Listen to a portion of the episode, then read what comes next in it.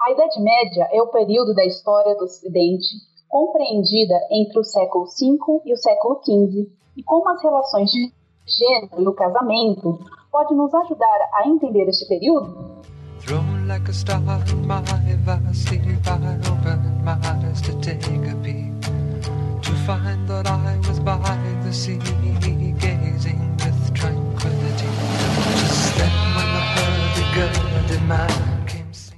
É isso aí, né, dona Lili?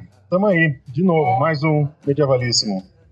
Que bom! Vamos, vamos que vamos! Vamos lá! Vamos. Episódio 10 aí do Medievalíssimo, episódio super especial. É, hoje nós temos uma convidada, né? Super especial. Uma convidada mais do que especial, que é a Carolina Gual, aqui da Unicamp. Isso, professora, é, doutora, né, que vai conversar com a gente sobre casamento e gênero, e vai ser ótimo.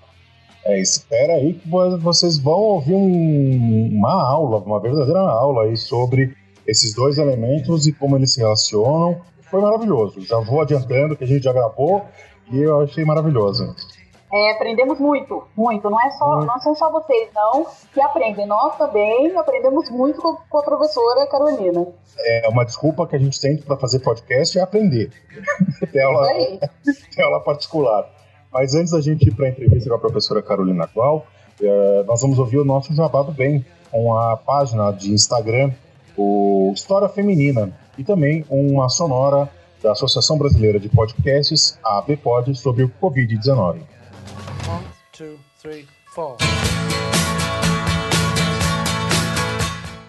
Oi, nós somos um grupo de quatro estudantes de história e a gente decidiu fazer uma página voltada para o feminino, já que isso não é muito abordado na historiografia e a gente também quase nunca vê divulgação de artigos e trabalhos feitos por historiadoras.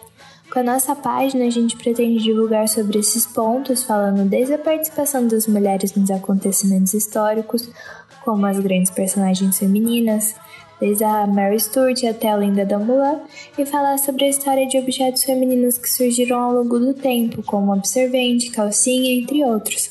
A gente viu que é impossível criar uma página que aborda sobre a história das mulheres e não se engajar no movimento feminista e se indignar com o machismo que a gente sofre atualmente. Então, a gente pretende entrar nessas discussões pertinentes e uma forma de entrar nessas discussões é criando um canal de comunicação aberto para que as meninas possam expor seus pensamentos, anseios e medos, e eles podem ser feitos tanto de maneira anônima quanto divulgados se elas permitirem. É isso, espero que gostem do projeto. O Covid-19, mais conhecido como coronavírus, se espalhou pelo mundo. Os sintomas dessa doença respiratória podem incluir febre, tosse e falta de ar. Esses sintomas podem aparecer de 2 a 14 dias após a exposição ao vírus. Se você apresentar esses sintomas juntos, tiver entrado em contato ou estiver em uma área com o surto em andamento, ligue para o Disque Saúde 136 ou consulte um médico. Limpe e desinfete as superfícies de toque constante. Para mais informações, visite o site do Ministério da Saúde, coronavírus.saude.gov.br. Obrigado. Produzido pelo Coletivo Podcast, uma iniciativa ABPOD de colaboração coletiva. Então vocês ouviram aí a sonora do, do Jabá do Bem, tanto da ABPOD sobre o Covid-19, quanto da página de Instagram, o História Feminina. Molly Jones.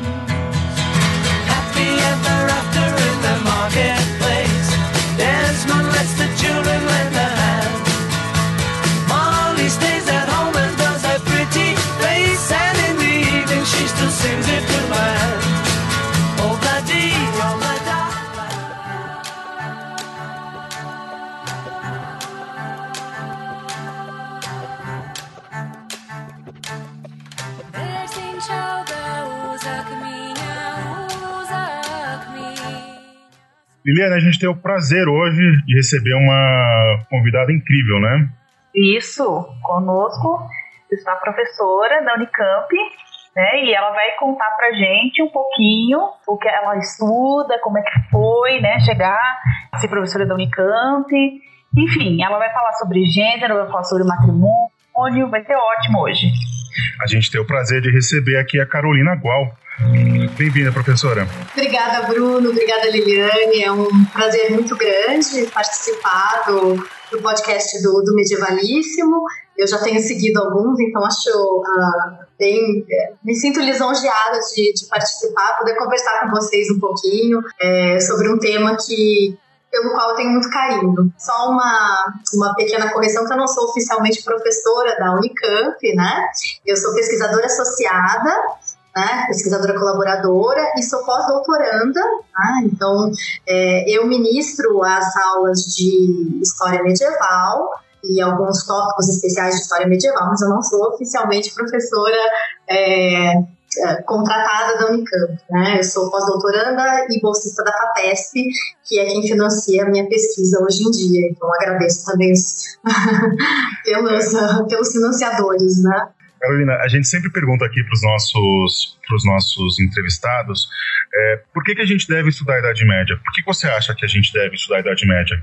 Ainda mais no Brasil, né? É, essa é uma pergunta que qualquer, qualquer um que for estudar é, tanto Idade Média como acho que também História Antiga e esses períodos que a gente tradicionalmente uh, não, a gente diria que a gente não tem, né? Não existe uma Idade Média ou uma história antiga brasileira nesse sentido eurocêntrico, né? Da, da coisa. Então é uma pergunta que a gente sempre recebe. Né? E eu diria que, a princípio, são dois motivos. Um é muito pessoal e eu acho que ele não pode ser deixado de lado, que é uma questão Uh, aí um pouco meio parafraseando o Mike Block, é uma questão da curiosidade e da diversão.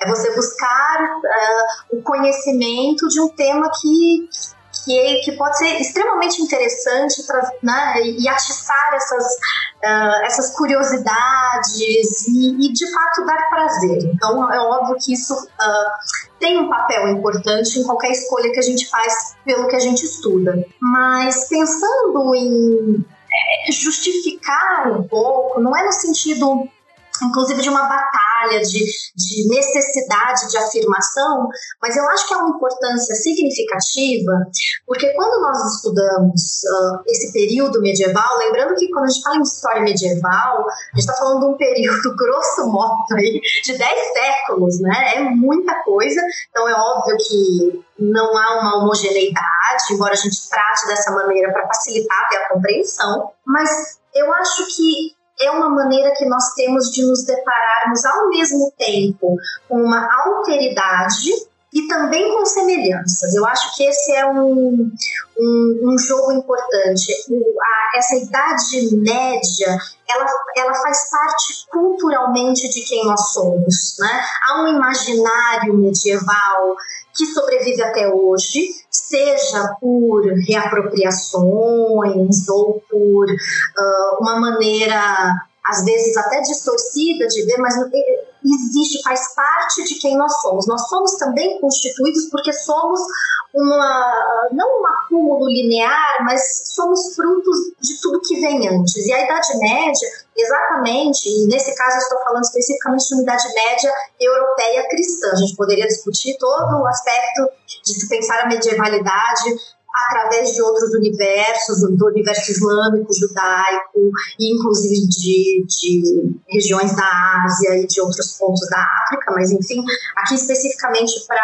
a Idade Média Europeia, há toda uma construção cristã, cultural, intelectual que chega até nós de alguma maneira e que de, de fato determina um pouco quem nós somos. Então, entender esse universo é também entender como somos o que somos hoje. Mas eu acho que também existe o outro lado, que é entender quem nós não somos.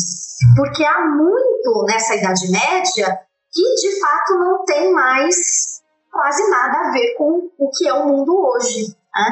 Então, uh, quando nós nos deparamos, quando nós fazemos esse exercício de olhar para essas temporalidades recuadas, nós somos constantemente surpreendidos seja pelos momentos em que encontramos semelhanças, seja pelas diferenças que nós encontramos.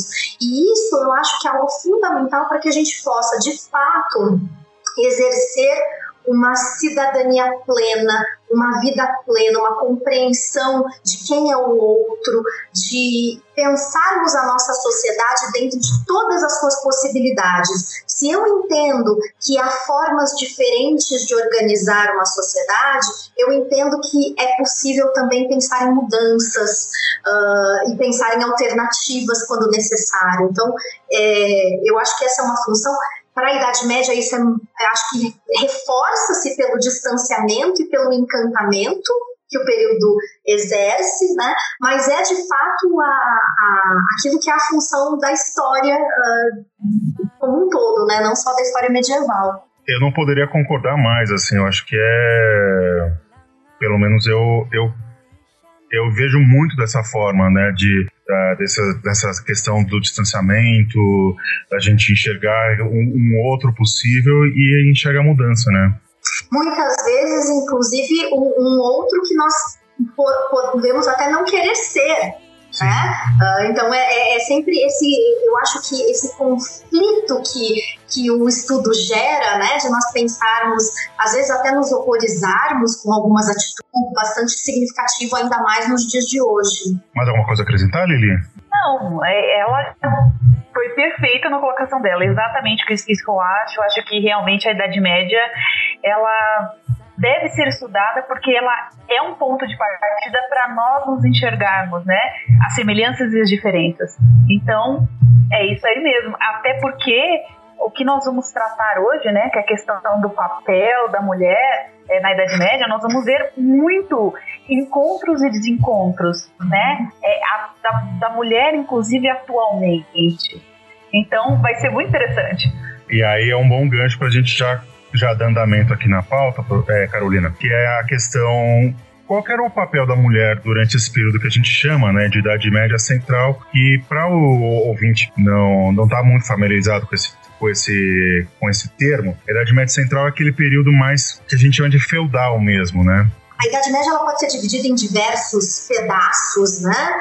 Uh, há inclusive a discussão de quando ela começa, quando ela termina, se é que ela começa e termina, né? São convenções historiográficas. Uh, nem todo historiador usa essa, essa denominação, às vezes faz-se apenas a divisão entre uh, alta e baixa, Idade Média, então tudo a partir do século XI até o XV entra dentro de um, um mesmo quadro explicativo, né?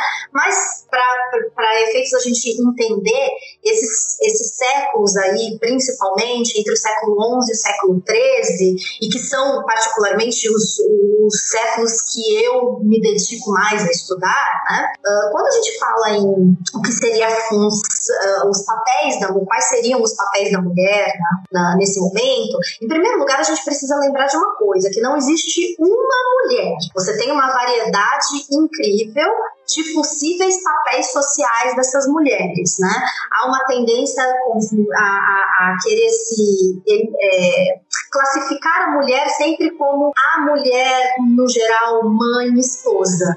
Né? Mas é, essa é uma das funções que as mulheres exercem ao longo de toda a história. Então, a primeira coisa que a gente precisa saber é que existem as diferenças entre os diferentes grupos sociais. Você tem realidade de funções exercidas por mulheres do campesinato, no trabalho servil ou até escravo, então, essas mulheres, elas além do, da, dos afazeres domésticos que a gente imagina normalmente, elas também trabalham nos campos e têm várias funções. Você tem as, as, pequenas nobrezas, né? então as nobrezas de nível mais baixo, nos quais as mulheres podem exercer funções de acompanhantes de outras damas uh, mais uh, elevadas socialmente, que podem exercer pequenos cargos, até administrativos, dentro de uma administração familiar menor. E aí você vai para os níveis da nobreza mais alta, que no geral é o que a gente mais conhece. Essa é uma dificuldade. Uh, para a compreensão que a gente tem da Idade Média em geral, não só por causa das mulheres, é uma ausência de documentação para o que diz respeito às classes mais baixas, né, aos grupos camponeses, por uma questão de letramento ou ausência de letramento, né, são grupos que no geral não deixam material escrito. Então, quase tudo que a gente sabe, no caso das mulheres, das mulheres uh, das servas, das escravas ou até das, das pequenas uh, nobrezas vem dos escritos, no geral, de uma elite. Né? então a gente sempre precisa filtrar. Então o que a gente mais vai ter de informação é sobre as mulheres uh, de alto status uh, social. Então, princesas, rainhas, condessas. E aí também muito no universo religioso. E aí o universo religioso é um universo uh, no qual as mulheres têm uma série de funções que elas conseguem exercer. Obviamente que não a, de, a do padre, né? A de fato do ordenamento, que não existe, mas a, além da vida religiosa reclusa, né, nós sabemos de várias mulheres que uh, se envolvem com práticas religiosas e que vão, inclusive, em alguns casos, pregar quando possível. Vão ser uh, por isso muitas vezes, né? Mas o mundo religioso é um mundo que uh, a organização dessas mulheres em conventos, em abadias, ela propicia tanto espaço de estudo quanto de interlocução, de criação de obras. Então há uma, uma mística muito famosa que é a Hildegarda de Bingen, que tem uma produção hoje considerada finalmente no século 21 ela passou a ser considerada uma das doutoras da igreja. Tem uma produção incrível de cunho teológico, de cunho médico, né? Então, é dentro do que é o conhecimento médico do século XII, e também musical. Há uma série de possibilidades, várias figuras femininas que vão uh, exercer cargos importantes uh, em termos, vamos dizer, políticos, que vão comandar reinos, se não grandes espaços, pequenos espaços, às vezes na ausência de, do marido ou na viuvez, né, que é uh, um caso bastante recorrente. Então, de falar sobre qual é a função da mulher implica em pensar que há uma variedade imensa de possibilidades. Não significa dizer que todas as mulheres tivessem acesso a todas essas possibilidades de ação. É claro que é um mundo predominantemente masculino. Tá? Isso não, não, não está em questão. É um mundo masculino, mas é um mundo também onde as mulheres são reconhecidas em alguns uh, aspectos como portadoras de certos, de certos conhecimentos né, uh, de certas uh, atividades e funções específicas, tanto na criação dos filhos, quanto na gerência de territórios e nas práticas religiosas, enfim. E para os casos aí já de contextos mais urbanos, aí já mais a partir da segunda metade do século XIII, principalmente, Uh, há uma série de atividades, inclusive artesanais e, e até de uh, de guildas perpetuadoras de linhagem, muitas vezes, né, de reprodutoras, de esposas, de cuidadoras da família, né? mas também de carregadoras da memória, do conhecimento uh, e de várias outras ações, tanto políticas quanto domésticas, né? que são possíveis. Uma coisa que eu sempre, sempre tive dúvida em relação a, a essa ao feminino medieval é essa questão do, do medo. Parece que quando a gente olha é, principalmente na, na, representação cultural que a gente tem da mulher medieval hoje, parece que o homem tinha muito medo da mulher. Isso, esse medo é justificado assim em documentação ou é, ou é um presentismo, digamos? Não, ele existe. Um, você tem uma série de manifestações, né? E muito desse da construção desse medo é uma construção religiosa teológica. Uh, você tem uma série de autores, uh, desde os autores patrísticos, como Agostinho, São Jerônimo, que vão falar do perigo que a mulher representa enquanto tentação. Tá? E aí uh, é uma questão conhecida que há a associação da figura de Eva, né, da figura feminina de Eva, como símbolo dessa desse risco que os, ao, ao qual os homens estão expostos. Né?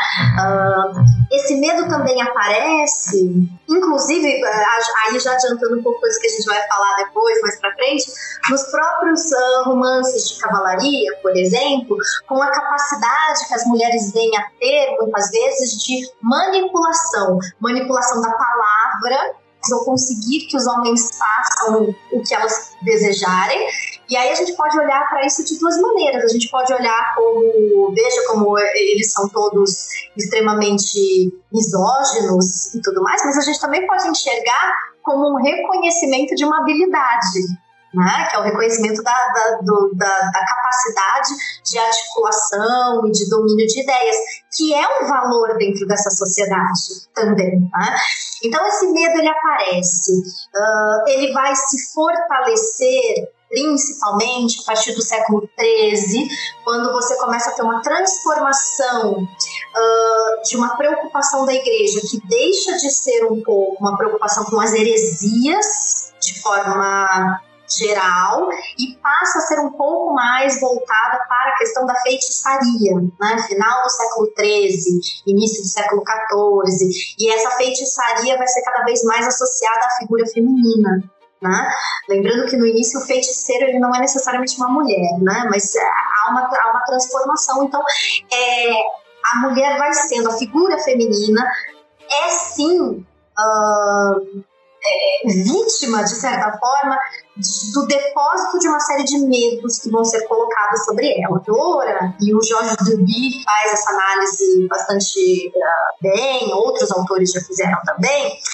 Um, também existe, principalmente aí a partir da segunda metade do século XI, início do século XII, o culto à figura de Maria, mãe de Cristo, que é uma figura feminina né, e que uh, vai ser uh, cultuada como um exemplo, um modelo de mulher né?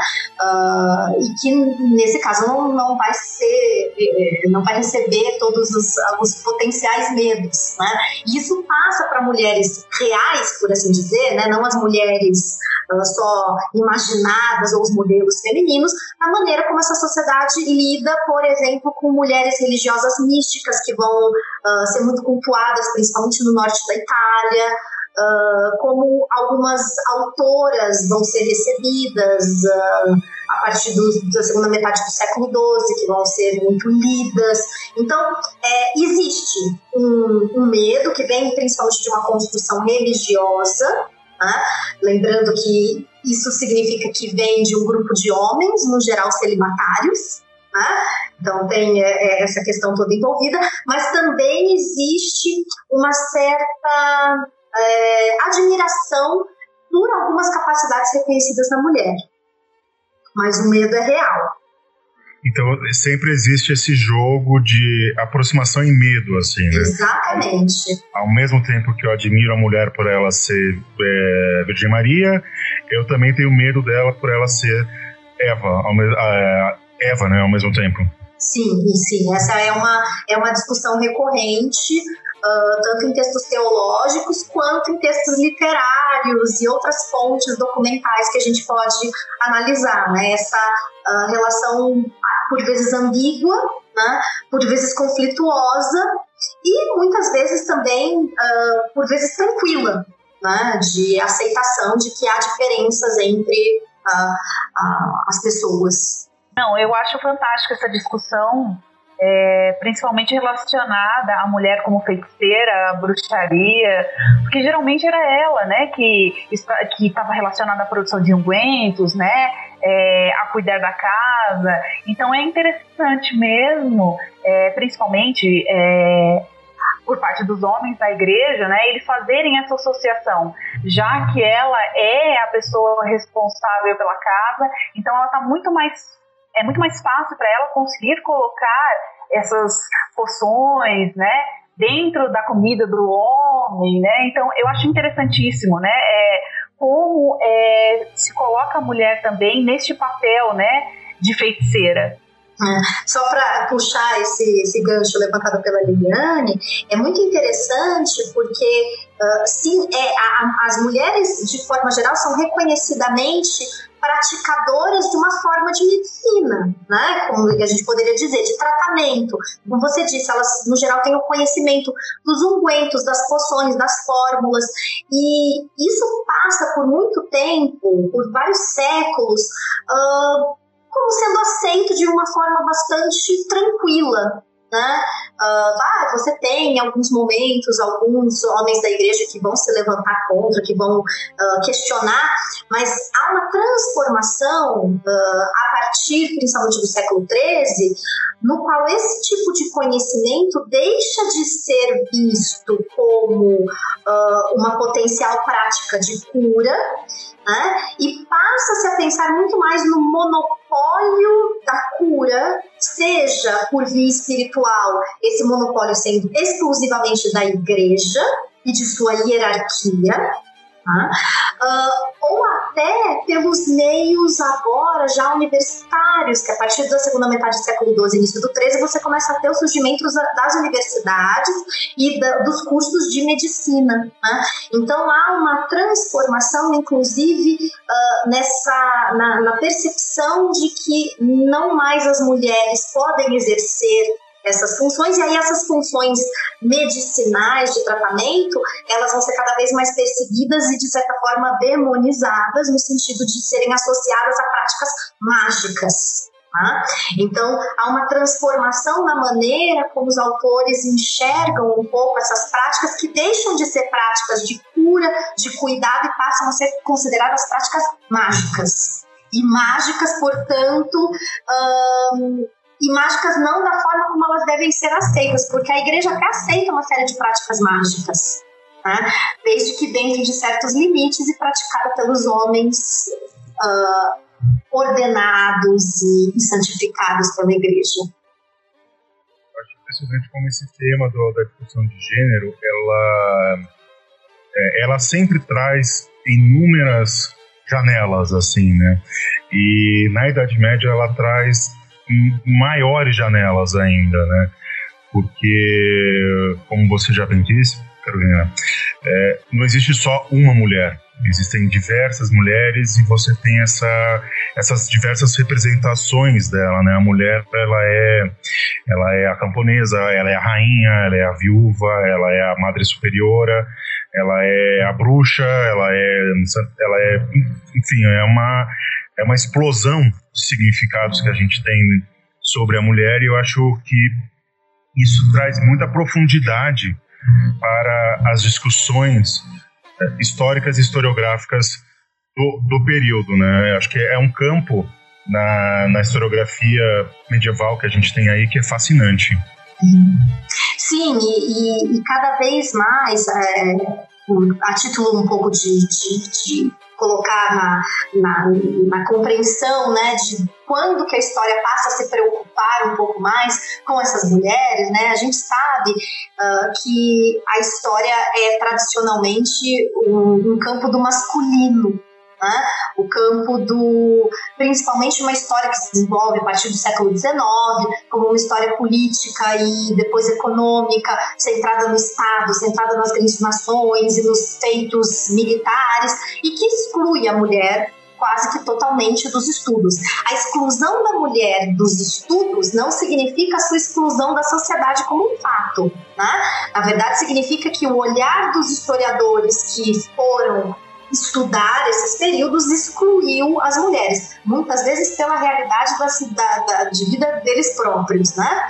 Uh, a partir a, a, transformação ela acontece ao longo do século XX, principalmente a partir dos anos 60, quando você tem a ascensão dos movimentos feministas e também transformações historiográficas que levam a, a, a uma a busca, o que a gente vai chamar de nova história, nova história social, que vai buscar essa história dos excluídos, de pela primeira vez a se interessar Uh, quando você vai ter historiadores de fato olhando e, e descobrindo, veja, há mulheres, né? Uh, e, então a gente precisa entender como é que elas agem dentro dessa sociedade. Num primeiro momento, você vai ter muito texto que vai ser a mulher medieval. Por isso que eu quis reforçar muito essa questão da diversidade. Né? Então você tem alguns dos primeiros trabalhos, o próprio Duby, ele é de certa forma um dos grandes historiadores, né? Que, que traz um modelo de mulher.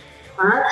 Uh, e isso vai sendo transformado, principalmente por historiadoras mulheres, né? e aí a historiografia norte-americana é muito importante nesse processo. Uh, e a, essas historiadoras vão começar a olhar e dizer: bom, não existe um modelo de mulheres, existem vários modelos, e o modelo não significa que uh, as mulheres de fato agissem dessa maneira. Né? E aí você começa a buscar, tanto na documentação quanto em evidências arqueológicas, tudo que é possível, né? e descobre-se que aquele silêncio que parece existir, ele é menor. Há muito mais documentação e indício de que uh, nós conseguimos descobrir muitas coisas sobre como agiam as mulheres uh, e como viviam as mulheres uh, no período medieval do que nós poderíamos uh, pensar inicialmente. E aí você tem uma outra transformação que é passar de uma história das mulheres para uma história de gênero. Você acabou de falar, né, das questões de gênero. E por que, que isso é importante? Porque a mulher só existe na sua relação com as outras mulheres e com os homens. E quando a gente começa a falar em gênero, o que a gente está falando é isso: como se dão as interações e como se definem os diferentes papéis sociais, políticos, culturais, intelectuais, seja o que for, na interação dos diferentes gêneros, né? E isso significa que, inclusive, cada vez mais está sendo pensado uma história que inclui não só o gênero feminino e masculino, mas também uh, outras questões como uh, a homossexualidade, a bissexualidade e inclusive a transgeneralidade. Então há uma, uma cada vez mais esse esforço de compreensão dos diferentes papéis na interação dessas, das diferentes pessoas. E, e, é isso que uma história do gênero faz. Quando a gente passa a pensar de forma relacional, não vai mais existir uma única mulher, não vai existir uma mulher essência, vão existir várias mulheres e é, há essa, essa, essa mudança ao longo da historiografia e que isso afeta o conhecimento que nós, que nós temos uh, sobre quem são as mulheres e quais os papéis que elas exercem né, na, nesse período, uh, no caso aqui, entre o século XI e XIII uma coisa que é muito importante da gente ter em mente é que uma das principais fontes que a gente tem sobre é, esse estudo de gênero, esse estudo das mulheres, são as novelas de cavalaria, né? Uhum. E é importante também a gente, então, a gente ver como que a como é que o romance de cavalaria ele enxergava essa essa ou essa mulher ou essas mulheres medievais? Porque as primeiras análises, uh, principalmente de estudiosos da literatura e não da história, sobre os romances de cavalaria, uh, vão basicamente uh, por dois caminhos. Ou elas vão ressaltar Uh, vão utilizar a literatura de, de cavalaria, né? esses, esses chamados a gente fala em romance, mas tem que lembrar que não é o romance do século XIX, né? Uh, romance é a palavra que a gente tenta traduzir para esses textos que são agora colocados em não mais em latim, né? Mas no geral já nas línguas que a gente chama de línguas romance, um, um francês antigo, o português antigo, o alemão, etc. Né? Uh, então, uma linha da, da, dos estudiosos enxerga nessas obras uma exaltação da figura feminina. Né? Uh, na figura da donzela como objeto de desejo uh, do cavaleiro. Né? Então vão enxergar essa literatura como sendo uma, vamos dizer, uma melhoria da imagem da, da mulher na sociedade medieval. Por outro lado, há uh, alguns estudiosos que vão enxergar é, o oposto, que vão dizer que essa, essa quase idolatria pela figura da, da, da, dama ou da donzela, ela na verdade é sintoma mais profundo de uma misoginia muito grande, porque ao transformar a mulher nesse, nesse objeto de, que, é colocado sobre, sobre um pedestal, uh, a mulher é completamente esvaziada de qualquer uh, ação, de qualquer uh, possibilidade de agência e torna-se uma figura essencializada. Né? Só existe a essência, é, ela não é uma mulher real, né? ela é simplesmente um prêmio para o cavaleiro. Né? Então, a gente tem essas duas leituras. Essas duas leituras frequentemente vêm, como eu disse, de estudiosos da literatura. Os historiadores, uh, e aí hoje em dia, inclusive os, os estudiosos da literatura, quando olham para esses romances, enxergam muito mais complexidade. Né? Uh, e a complexidade está no fato, por exemplo, de que uh, não existe uma, de novo, uma única mulher. Esses, quase todos esses romances têm vários personagens femininos que aparecem. E elas aparecem de maneira diferente. Né? Mas, uh, de forma geral, um, algumas características que tendem a se repetir. Né? Uh, então, com frequência, como a gente já falou há pouco, existe um certo medo sobre as capacidades de manipulação dessas mulheres, isso é uma, uma certa constância. Né? Uh, quase todas as mulheres que aparecem, pelo menos em algum momento, elas vão uh, passar por, um, por, uma, por uma situação em que elas vão ser condenadas uh, por manipularem os homens. Né? Então, é uma constante. Assim como há sempre uma exaltação da beleza feminina, né, como um valor, valor que indica, inclusive, todas as grandes mulheres, as grandes nobres, elas são muito bonitas, né? A beleza física é, descrita nos cabelos longos, uh, no tom da pele e tudo mais, isso é, isso aparece muito. Aparecem também características, por exemplo, como nós já falamos sobre os conhecimentos de manipulação de ervas, de filtros, de ungüentos. Né? Quase todos, vários romances de cavalaria têm essa figura. Uh, no, no Tristão Isolda, por exemplo, né? é a figura tanto da mãe da Isolda, que, que era uma mulher que conhecia os filtros que salva a vida do Tristão, né?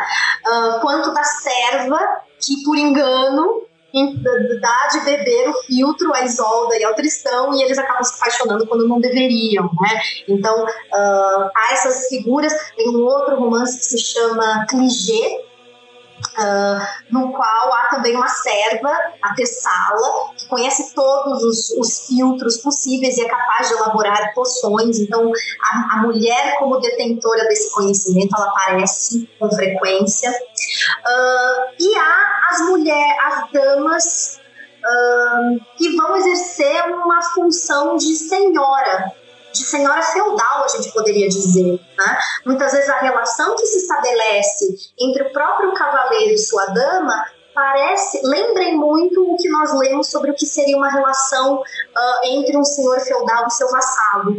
Né? Então, a, essa mulher constituída nos romances de cavalaria, ela é objeto de amor, ela é objeto de amor, mas ela é também objeto de uma certa deferência. Uh, política, por assim dizer, porque ela é uma mulher uh, que detém certos poderes uh, quase senhoriais nesse sentido. Né? Então, são algumas das, das características uh, que tendem a aparecer em maior ou menor grau. Né? Muitas vezes essas mulheres são também retratadas como sendo frágeis, né? principalmente se forem mulheres de status social mais baixo. Elas tendem a ser retratadas como muito frágeis, uh, passíveis de sofrer qualquer humilhação uh, ou violência.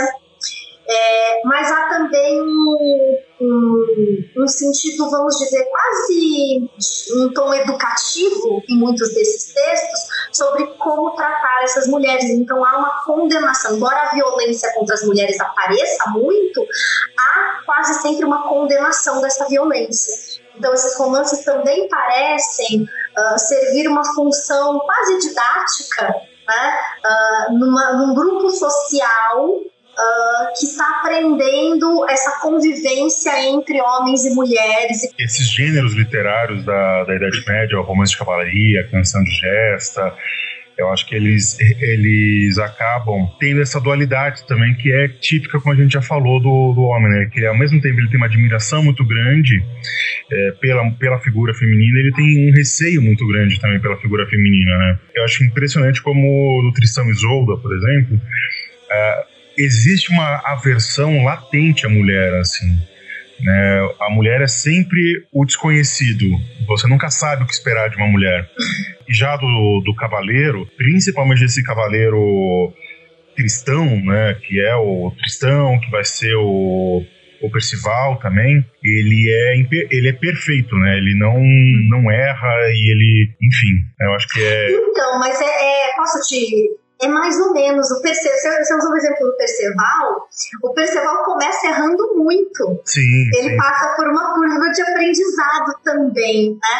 E aí é interessante porque você tem alguns romances que criam essa curva de aprendizado tanto para o cavaleiro quanto para a dama. E um exemplo disso é um dos, dos romances que se chama Eric Eneida, né? Ou Eric Enide, né? Que é o nome uh, original em francês que é do ciclo do, do Chrétien de Troyes, né, que é esse autor do século XII, que a gente não conhece muito, mas que escreveu vários desses romances desse ciclo arturiano, é, no qual a Enid, que é a esposa do Eric, passa pela curva de aprendizado também. Ele parte em aventura com ela, então é interessante porque há uma, uma certa uh, semelhança às vezes no que é passado para o cavaleiro e para a dama também. Né? Então, o cavaleiro não é sempre totalmente perfeito. É óbvio que ele é tido muitas vezes como superior né? Porque ele é mais forte, ele resiste melhor às tentações, né? Do que as mulheres, frequentemente minimizadas em suas capacidades. Mas há também uh, semelhanças na maneira como há um crescimento dos personagens uh, em várias dessas obras interessante que nas, nas, novelas de cavalaria a gente vê muito o papel da mulher como uma mulher inacessível, mas algumas vezes aparece ela como acessível. Tanto é que eu acho interessantíssimo que nessas novelas de cavalaria é, não, se tá, não se pensa exatamente é, no casamento como uma monogamia. Me corrija se eu estiver errado, Carolina, errada, Carolina. Mas ele não parece como, como o principal foco é a monogamia. o casamento está lá, ele não pode ser, é, não pode ser terminado, né? É indissolúvel. Uhum. Mas essa, essa monogamia que é tão prezada, né, hoje em dia, é, era até um pouco é, deixada de lado e as pessoas eram até um pouco estimuladas por causa dessas novelas, né? É, a se pensar na, no adultério, né? É, então, aí a gente entra na questão do, do, do casamento, né? Que é muito interessante, porque uh, os valores do casamento cristão eles vão sendo colocados ao longo do tempo, já desde o estabelecimento do cristianismo, obviamente, né? Mas, se a gente lembrar que o cristianismo surge num contexto romano, judaico e romano, né? Nesses dois ambientes, nesses dois mundos.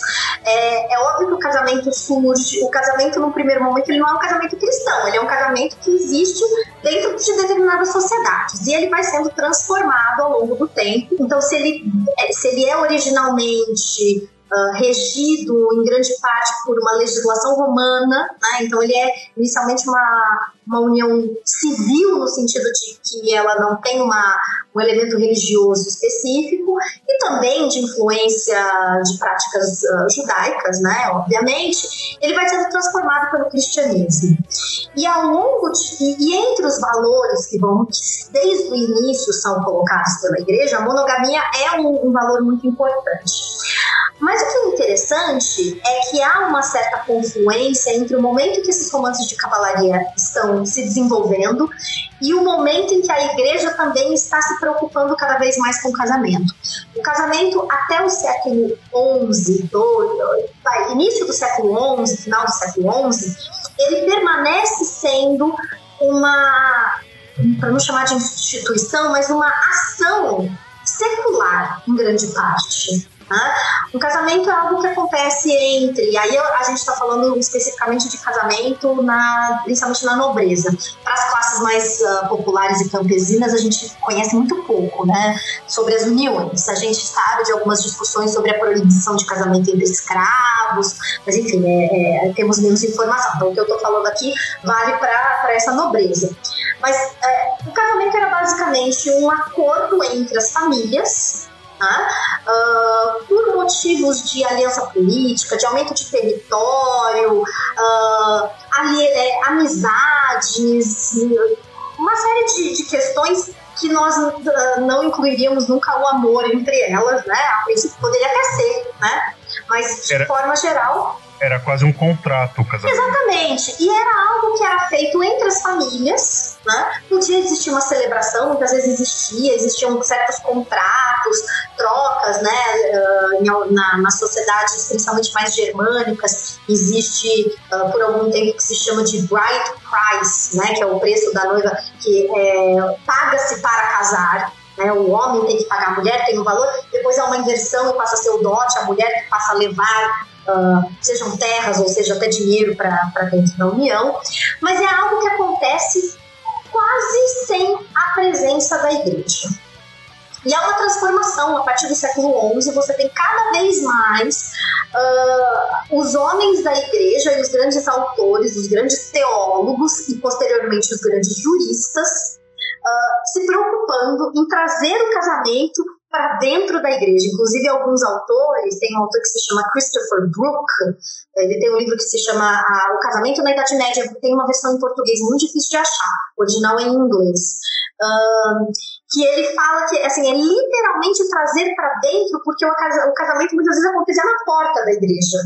Então, uh, é entrar tanto fisicamente quanto passar a fazer parte dos rituais, né? Então você ter um padre que abençoa uma união uh, e que a santifica, você ter essa união passar a ser considerada como um, um sacramento religioso, o que ele não era, e assim, ele só vai ser oficialmente tornado sacramento com o Concílio de Trento, mas já no século XII, uh, fala-se do casamento como um. No século XII você tem o sacramento do batismo, da comunhão e da ordem, e da Eucaristia. E aí o, o, o casamento começa a entrar e você passa a falar da, então, da Eucaristia, comunhão, batismo, ordenamento e casamento né, como um possível sacramento, ainda não estabelecido oficialmente, você não tem a doutrina dos, dos, dos sacramentos definida ainda, mas ele passa a ser tratado dessa maneira. Para que esse casamento seja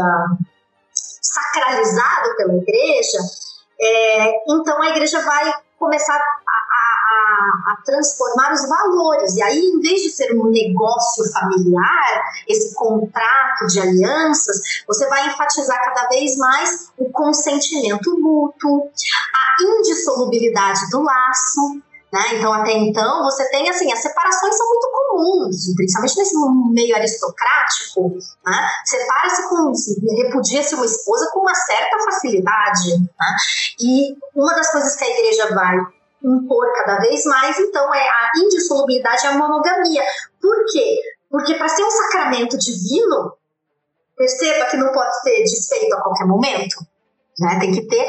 E uh, a monogamia, porque ela é uma maneira de assegurar uh, a fidelidade, e você vai ter cada vez mais associação entre o casamento. O, casar, o casamento é como a relação de Cristo e da igreja. Tá?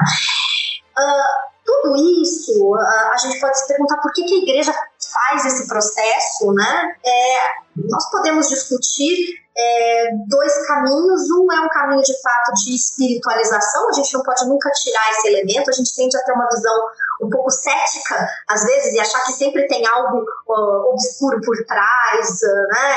Uh, algum interesse específico. Muito se fala sobre, a, por exemplo, a questão do celibato dos padres, porque a igreja não quer perder as suas terras e tudo mais. É óbvio que existe, mas a gente não pode negar que existe um elemento de espiritualidade, da relação da pureza, uh, de uma relação direta com o divino e do casamento e da prole como um caminho para esse, o caminho que nem todos conseguem seguir o caminho do, do asceticismo, né?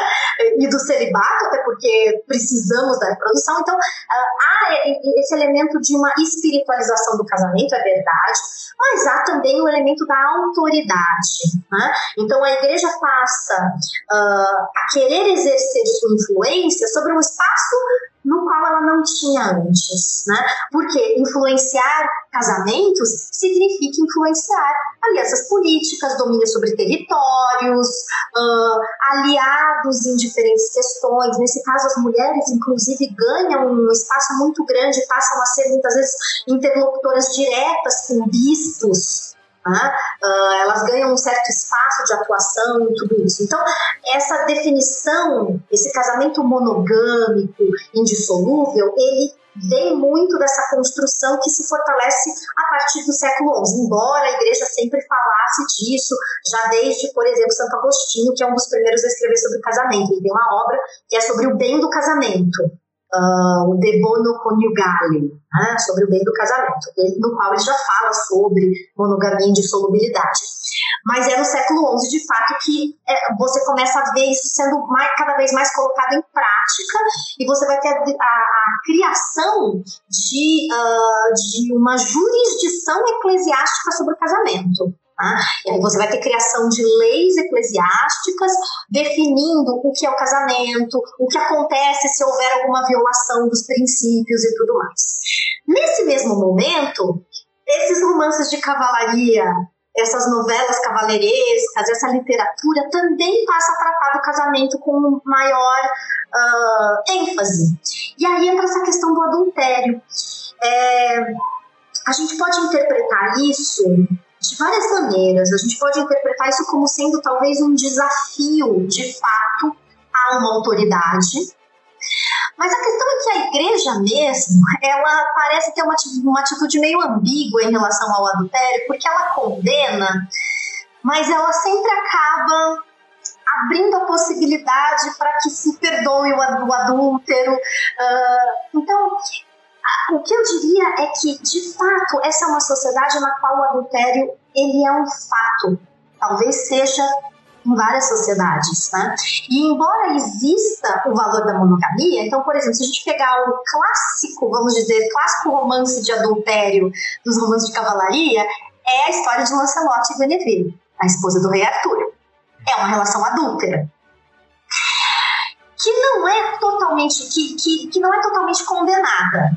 Né? Na versão original, a primeira versão que a gente tem é exatamente a versão do Chrétien de Troyes. Né? Original no sentido que ele é o primeiro que nós conhecemos que escreveu sobre. A história provavelmente já circulava e depois ela vai uh, ser uh, reescrita por muitos autores, né? E aí ela chega até os dias de hoje em filmes com Richard Gere e afins, né?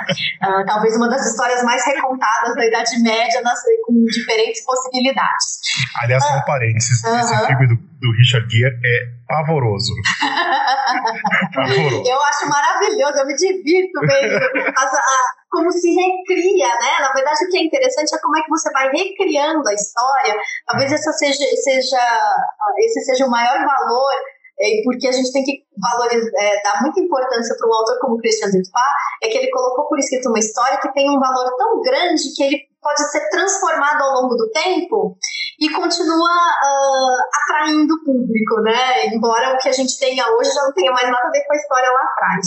Mas o que e como comunicador histórico da, da, da, Idade Média, uma das coisas mais difíceis que a gente tem, que eu encontrei até agora, é fazer as pessoas entenderem que os Brumas de Avalon não é do período medieval. Não, mas isso é difícil, a maioria acha que é do período medieval. Eu tive uma aluna uma vez que não era de, de história medieval, mas ela falando de Game of Thrones, e ela falou: Ah, mas nesse período aí medieval, não, gente, Game of Thrones não acontece em nenhum período. É, uma, é um tempo inexistente, né? Mas é, é, é verdade, né? É uma, é uma, é uma relação. Mas só voltando à, à questão do Lancelot, embora seja um romance inteiro e que trata da relação adúltera dos dois, há vários momentos no texto em que há uma, eles, por exemplo, os dois têm plena consciência de que o que eles estão fazendo é errado. Isso é muito interessante. É, eles têm medo de serem pegos, né? Uh, a, a Guinevere principalmente se sente muito culpada em vários momentos pelo, pelo sentimento que ela, que ela, que ela tem uh, pela relação que se concretiza, né? Porque em vários uh, romances de cavalaria, essa relação adúltera não se concretiza, né? Ela muitas vezes fica apenas no plano da admiração ou da, ou da potencialidade. No Lancelot se concretiza, né? Os dois uh, se envolvem numa relação carnal, de fato. Né? Mas os dois têm consciência de que isso é errado. É, Lancelot tem muito medo de estar uh, rompendo a sua fidelidade ao seu senhor Arthur, traindo o senhor. Então, é, percebe que a, a, o adultério ele entra, ele é aceito, mas há já uma, vamos dizer, uma consciência moral ali de que ele ele não é o melhor caminho, né? Então, dizer que são romances de exaltação do adultério, acho que é um pouco e um pouco além do que eles estão mostrando que sim, que há casos e com frequência esse adultério ele é aceito quando de fato é o Lancelot que é um modelo de cavaleiro com a Guinevere. Se, se fosse um adultério uh, em outros níveis, no caso do cavaleiro menos merecedor, uh, ele talvez fosse muito mais condenado, né? Então há essa, de novo, essa essa mistura de, de, de, situações, né? Então, como eu disse, a própria igreja parece meio conivente muitas vezes. Há vários cânones uh, do direito canônico que falam que um adultério é uh, a única possibilidade de divórcio. Tá? Então, que um adulto, porque isso vem direto da Bíblia. Né? A citação uh, do Evangelho de Mateus, que é o 19,9, que fala que é a única possibilidade de, solução de um laço é o adultério. Né? Mateus diz que você não deve nunca uh, mandar a esposa embora, a não ser por causa de adultério. Percebam que é sempre mandar a esposa, tá? Não é a esposa mandar o marido. Uhum. Também tem essa, essa distinção.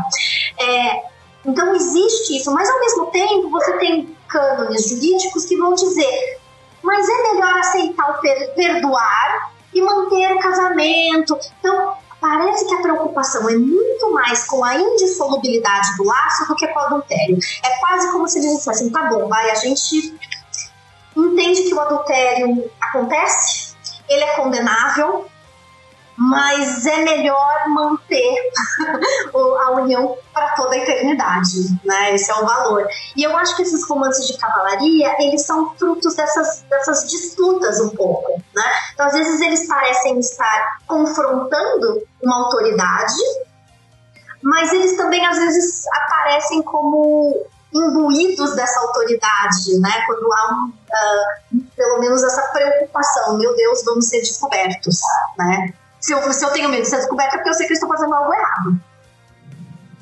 É, é, é, é gozado isso também, porque o São Jerônimo, ele era contra o casamento, né? Uhum, o São Jerônimo, ele dizia que o homem santo não podia se casar.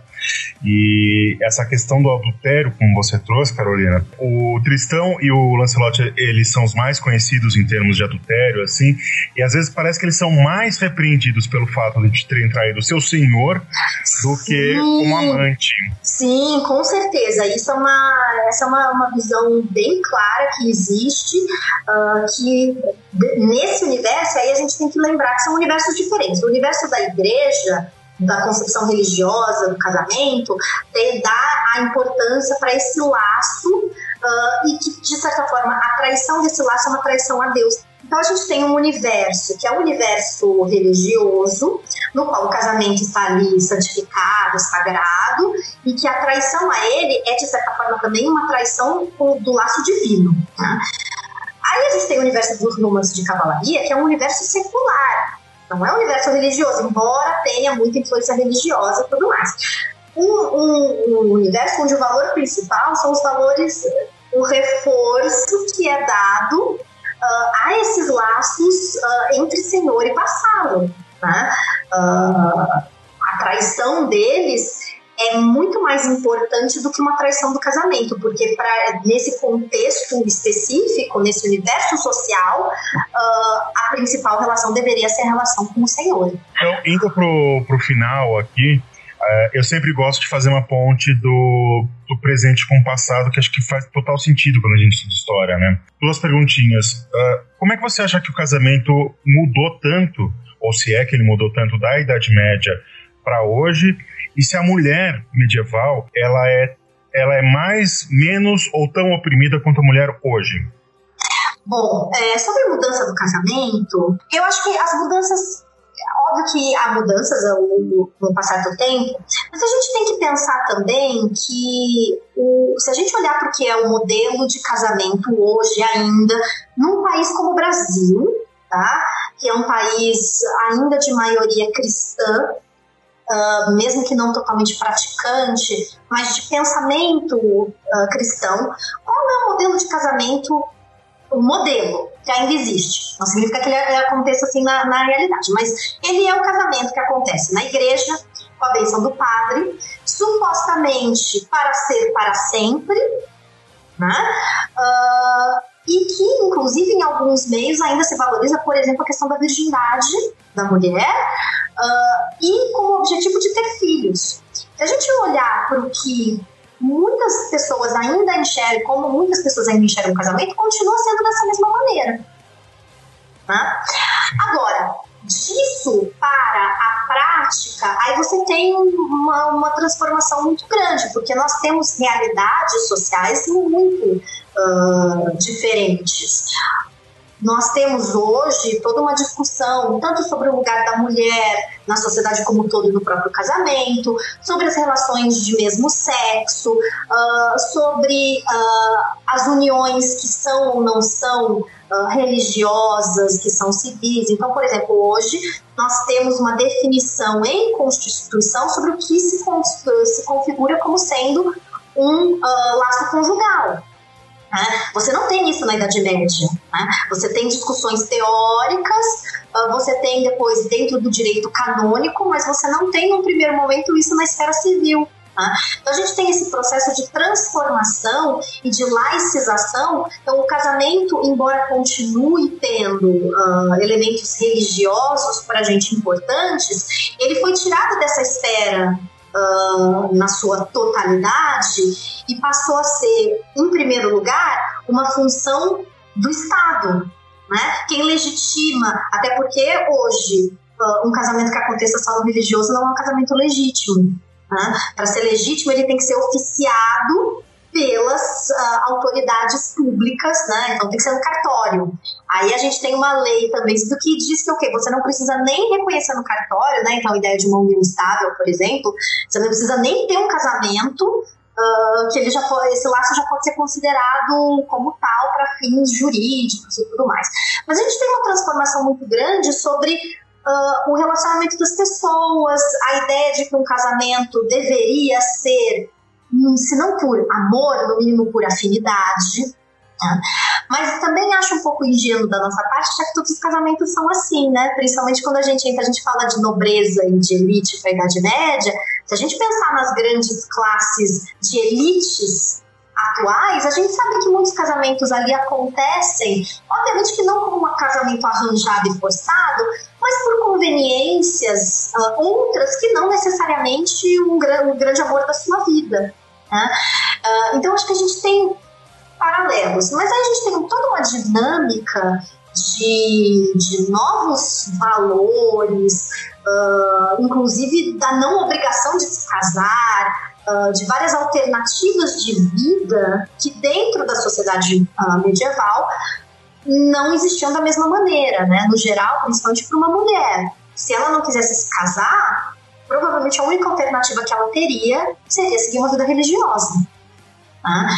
Uh, então, nós temos uma série de transformações é, e que eu acho que se acentuaram enormemente agora no século XX. Né? mais até do que antes. Há um historiador francês que se chama Jean-Louis Flambrand e ele vai dizer que para ele o casamento cristão tem só dois momentos de mudança. Um é ali no início do cristianismo, quando ele surge como tal, e depois no século XX, principalmente com os movimentos de contracultura. Ah, talvez seja é, é, um exagero, eu não, não concordo 100% com ele, mas eu entendo que, uh, de fato, a, a, transformação mais dramática que nós temos, talvez, na, nas relações entre, nessas chamadas relações conjugais, uh, sejam entre homens e mulheres, homens e homens, mulheres e mulheres, etc., elas se dão, de fato, agora no século, na, talvez na segunda metade do século XX, né? É, e aí, sobre a questão das, uh, das mulheres, se elas são mais ou menos oprimidas. É, a gente poderia falar, fazer mais um podcast inteiro só sobre isso. Porque, na verdade, fica, a primeira. Fica um gancho para um próximo. fica um gancho. Porque eu vou dizer que, assim, a primeira coisa que a gente precisa definir é o que é ser oprimida? Em que sentido? Né? O que é opressão? Qual, de qual opressão nós estamos falando? É, então, e, e, em relação a quê, né? Uh, então, boa parte, uh, a tendência no geral, quando se olha e fala, nossa, as mulheres medievais são muito oprimidas, elas eram, elas eram muito, tinham muito menos espaço do que as mulheres hoje. A questão é, uh, se nós pensarmos em termos, uh, também depende do lugar, né? Por exemplo, no Brasil nós temos uma participação política quase irrisória de mulheres hoje né, na formação do governo, nos principais cargos, ela é absolutamente marginal. Ela já foi muito maior. Né? Mas e, e, temos exemplos de países uh, com um, quase uma paridade entre homens e mulheres na participação política. Mas diante da, da ideia de um modelo centralizador estatal, a ideia é que, de fato, na Idade Média, as mulheres têm menos espaço uh, para exercer funções uh, políticas e de governo. Tá? A maioria das vezes, quando elas o fazem, uh, é porque não é, é necessário, ou seja, é um marido que partiu para uh, ou são mulheres dentro de espaços muito específicos, como numa abadia e tudo mais. Uh, então, nesse caso, a, eu diria que a possibilidade de acesso das mulheres a, esses, a essas grandes posições, ela de fato é menor do que ela vai vir a ser em períodos mais atuais. Agora, isso não significa é, isso só faz sentido dizer que ela era mais oprimida do que hoje se a gente achar que esse é o único valor de medida né, para a atuação feminina. Quando a gente olha, quando a gente sai um pouco dessa divisão, e, e isso implica muito na maneira como nós uh, temos uma divisão entre público e privado, e o valor que a gente coloca na atuação pública sendo muito maior do que o valor privado. Quando a gente olha para ação para períodos medievais, a gente percebe que no, essa divisão entre público e privado ela não funciona da mesma maneira. Uh, e que espaços que nós talvez considerássemos como privados, como o espaço da casa, das, das trocas uh, de cartas e outros espaços, as mulheres têm um, um, trânsito muito grande e são capazes de muitas uh, ações e influências. Elas têm uma série de possibilidades, inclusive, de, de, de, de encontrar alternativas uh, para situações nas quais elas talvez estivessem uh, oprimidas, né? Uh, estratégias de resistência e várias outras. Então, eu diria que dizer que ela é mais ou menos oprimida do que nos dias de hoje é muito é, é, uma comparação difícil de se fazer. Mas há momentos sim que nós podemos enxergar que Hoje as mulheres têm acesso a coisas que elas não tinham antes, mas ao mesmo tempo talvez continuem reféns de algumas outras coisas. Eu mencionei a questão da exaltação da beleza da donzela, o quanto a sociedade atual não continua olhando para a mulher de, em grande parte através de sua beleza. Né, como principal valor. Frequentemente, quando se fala de uma mulher, a primeira coisa que se fala como valor dela é: olha que mulher linda, né? Uh, que é grande, em grande parte o que acontece nos romances de cavalaria, muitas vezes, né?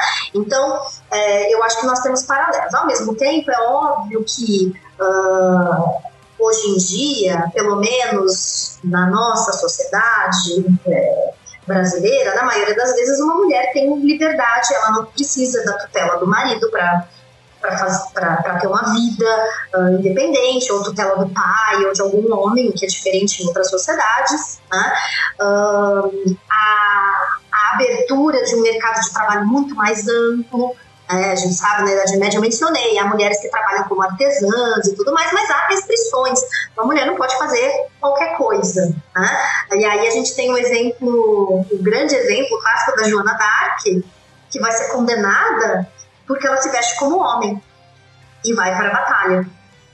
Né? Então, o que ela está fazendo? Ela está infringindo o espaço de atuação no qual ela não deveria estar, pelo menos não daquela maneira.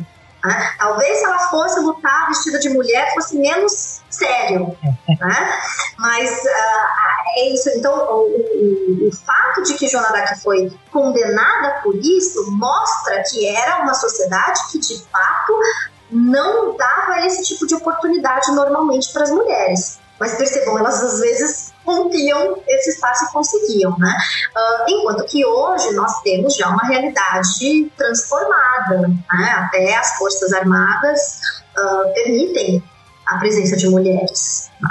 Agora, isso significa que nós somos menos oprimidas ou existem opressões diferentes, né? Quais são os... Uh, o que torna uma mulher talvez oprimida hoje sejam outras coisas, né?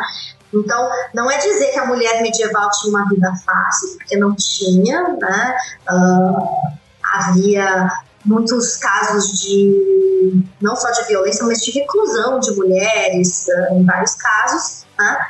mas há uma complexidade de ações. De novo, volto a falar sempre isso, né? Pode parecer um pouco de relativização das coisas, mas eu acho que isso é importante a gente sempre deixar claro que comparar assim, o que é mais e o que é menos uh, significa que a gente provavelmente está perdendo alguma coisa no meio do caminho, porque a gente está olhando para o passado exclusivamente com as nossas lentes de presente e encontrando. Então, tudo que eu encontrar de ação feminina limitada no passado significa que ela é mais oprimida.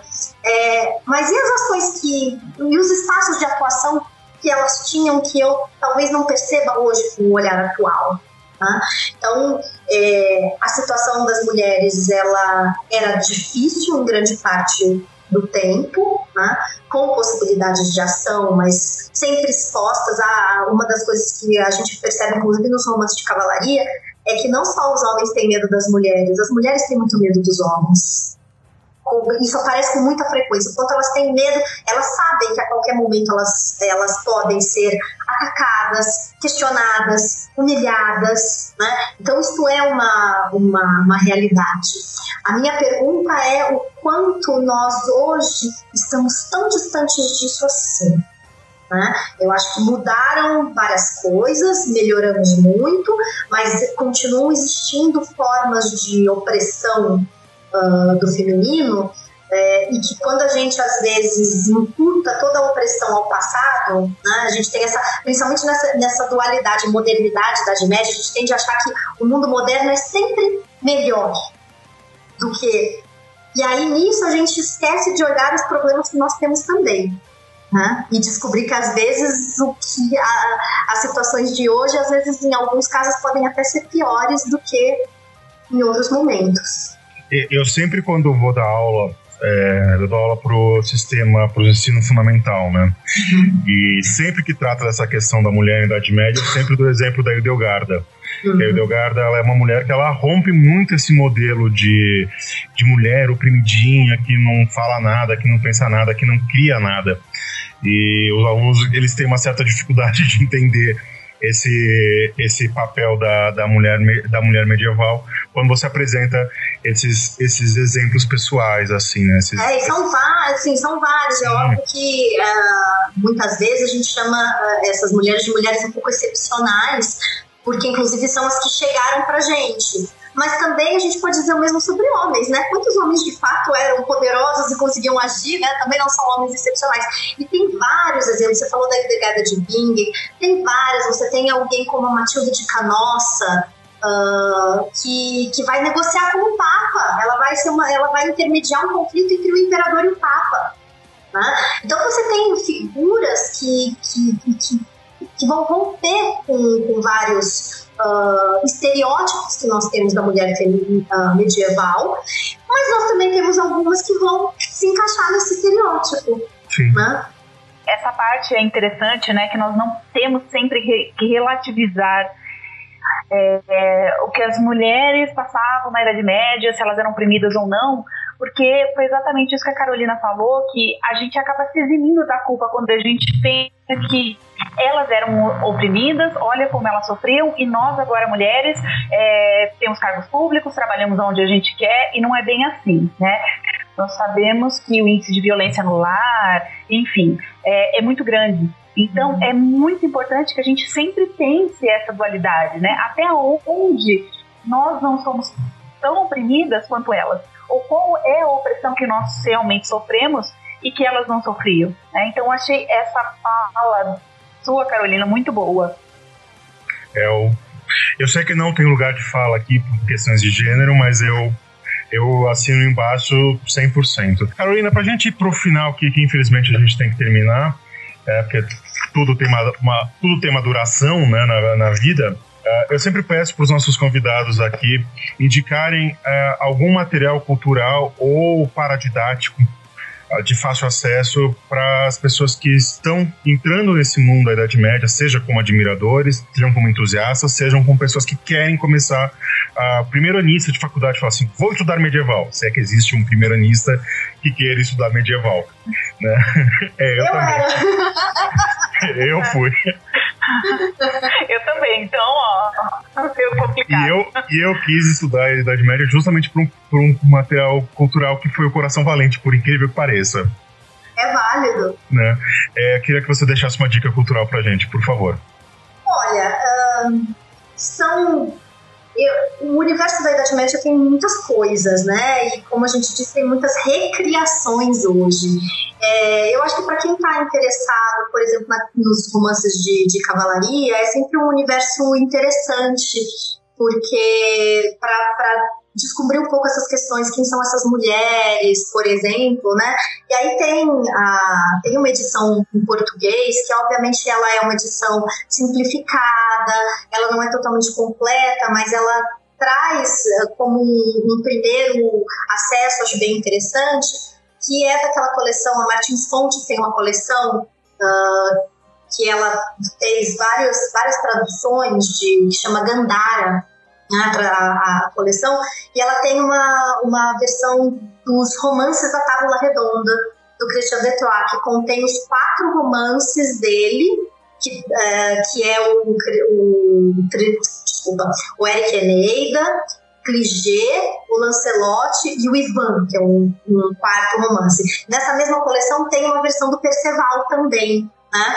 Então, acho que é um, é um material razoavelmente fácil de acessar que pode te apresentar já esse mundo uh, dos romances de cavalaria. Já pensando numa coisa um pouco mais de estudo, eu estava pensando especificamente na questão das mulheres, uh, tem um, livro já do final dos anos 90, então já um pouco mais antigo, mas que continua tendo bastante valor, que é do professor José Rivair Macedo, que é professor da Federal do Rio Grande do Sul, e ele tem um livro numa, naquela coleção da, da Contexto, Repensando a História, que são livrinhos que a gente poderia chamar de paradidáticos, de certa forma. Ele tem um sobre a mulher na Idade Média, no qual ele trata sobre ele trata de vários aspectos, inclusive de questões do casamento. Então acho que é um, é um lugar bem interessante para começar a pensar a Idade Média pelo, pela visão das mulheres. Né? É, e acho que para a Idade Média em geral tem já bastante coisa. Tem uma obra bem recente do professor Marcelo Cândido, da USP, que é um manual de história medieval, também uh, publicado pela Contexto. O Contexto tem uma série Uh, de vários períodos históricos que eles lançaram recentemente, que são, são manuais, mas são manuais com bastante profundidade, uh, pensados a princípio para universitários, mas acho que podem funcionar em alguns casos também para uh, para gente que não tem familiaridade nenhuma com história, ou até para estudantes de ensino uh, básico, né? Uh, então tem o, o, livro do professor Marcelo Cândido, que eu acho que é uma, um, um, traz um panorama geral uh, bem bacana uh, da Idade Média, e sem especificamente as questões de gênero. E acho que o pessoal tem que procurar sempre, cada vez mais, tanto no Instagram quanto no YouTube, tem muitos canais, né? No Insta, além de vocês, tem o pessoal do Barbaridades Medievais. Uh, tem vários, uh, várias coisas que estão sendo feitas e que trazem coisas curtas às vezes, né, e que possibilitam entrar nesse universo da Idade Média uh, com, com seriedade, né? no sentido de que é material que, que é pensado uh, por gente que estuda e que faz uh, trabalho de muito boa qualidade. Eu adorei as dicas, por sinal. é. Essa que... coleção é, dos, das novelas de cavalaria, se eu não me engano, tem uma delas, que é, eu acho que é, é sobre o amor cortês, ela é muito boa mesmo. Ah, é, acho que é o, é o André Capelano. É, tem o. Isso, chamou Cortez. Isso. E eu imagino que hoje em dia você encontre. Eu tenho as versões físicas, né? Mas eu imagino que se encontre isso uh, online. Tem uma versão, vi que vocês fizeram um drops sobre o Tristão do, do, do Beru. Tem uma versão agora em português, numa tradução nova. Então, a gente tem tido cada vez mais material nesse sentido. Isso é uma, uh, uma questão para a Idade Média sempre bom a gente alertar as pessoas que querem começar a estudar, é que a produção em português, ela aumentou muito nos últimos anos, mas ela ainda é pequena proporcionalmente. Então, no geral, boa parte dos textos só estão acessíveis em outras línguas, né? Em inglês, em francês, né? Em espanhol tem bastante coisa. Então, isso às vezes é algo que assusta as pessoas, né, para estudar, mas que a gente sempre diz, é uma maneira também de estimular para que você estude mais e a gente tem cada vez mais coisas em português. Então, eu quis principalmente ressaltar essas coisas uh, que nós temos hoje, que são mais fáceis para quem está começando agora. É, acho que é isso, né, Lili? É, foi ótimo. A conversa foi ótima hoje. Foi um, Foi um podcast maravilhoso, foi um episódio maravilhoso. Muito obrigado, Carolina. Fica um convite para, para um próximo para a gente falar sobre, uh, sobre essa questão da, das opressões da mulher mesmo. A gente pode fazer um podcast só sobre, só sobre as mulheres. Uh, o Medievalíssimo está de portas abertas sempre que você precisar de divulgação, de alguma coisa do gênero. Pode contar com a gente que a gente está aqui para isso. Eu agradeço muito, estou à disposição, adoraria. A gente pode fazer vários, são vários temas, a gente pode subdividir. Claro. É, foi muito bacana. É, queria parabenizar vocês pelo trabalho, porque acho fundamental é, cada vez mais, até porque a Idade Média tem sido um, lugar de ataques, né? de, de busca de coisas que não, não pertencem a ela. É, e eu acho que é muito importante a gente levar para o público uh, geral um conhecimento que, que de fato é, pode servir para reflexões importantes da nossa vida e que não imputam a, a nenhum uh, valor obscuro uh, a esse período, que é, na verdade, super fascinante e cheio de luz também. Era isso. Muito obrigado, Carolina. Obrigada a vocês.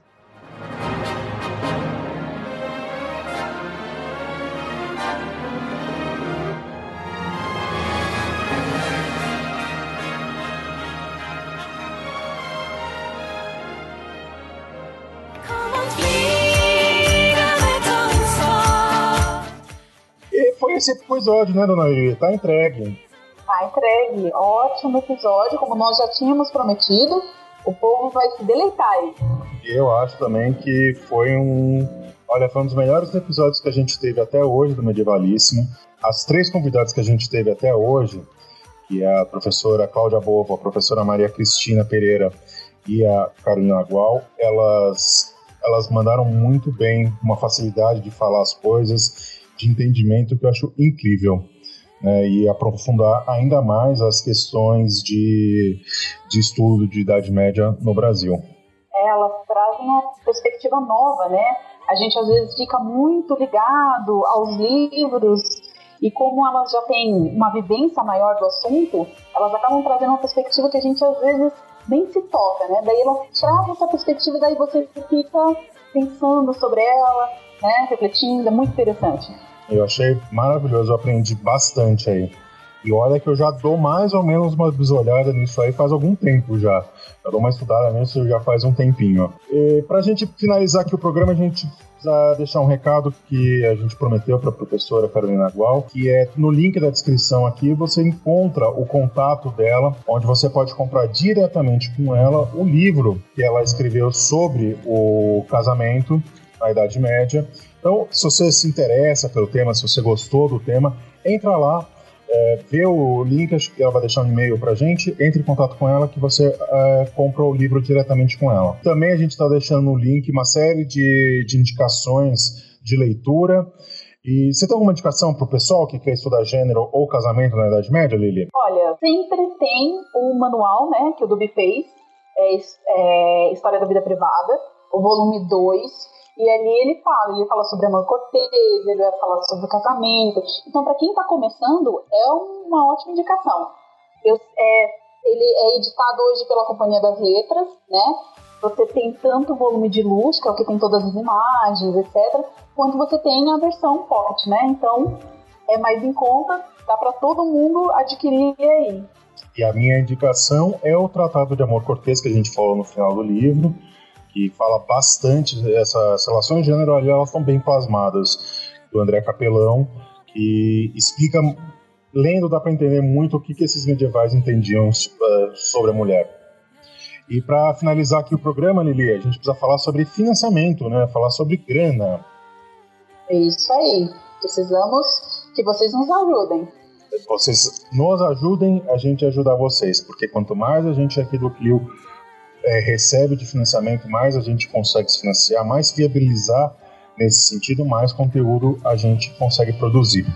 E para isso você tem duas formas básicas de, de financiar o Clio, que é através do PicPay, você entra lá no aplicativo e procura arroba Clio História e Literatura, lá você encontra, você tem qualquer valor, você pode transferir para a gente, a gente fica muito grato, seja porque você ouviu o Medievalíssimo, o ClioCast, o Museando, Imprima-se a Lenda, os vídeos, os textos, enfim.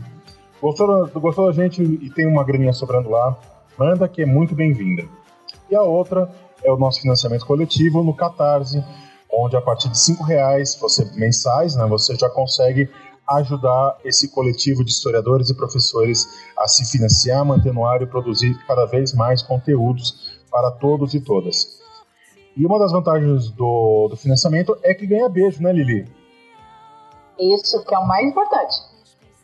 É, hoje um beijo mais virtual, mas quem sabe um dia, quando essa pandemia passar, um beijo presencial.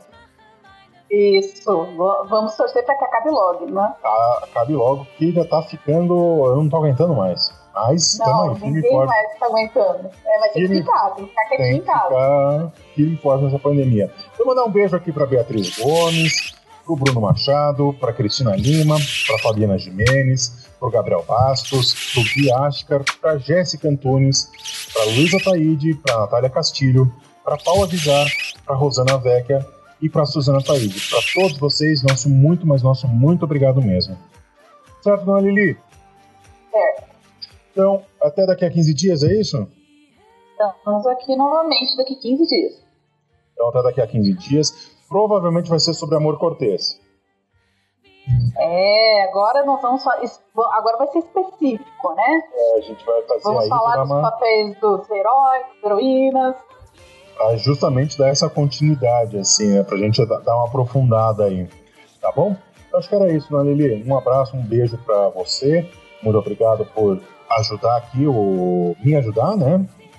Ah, pra você também. Um beijo pra todo mundo que ouviu a gente. E agora, até o próximo. Até uma próxima, um beijo para todo mundo e o resto é vida que segue.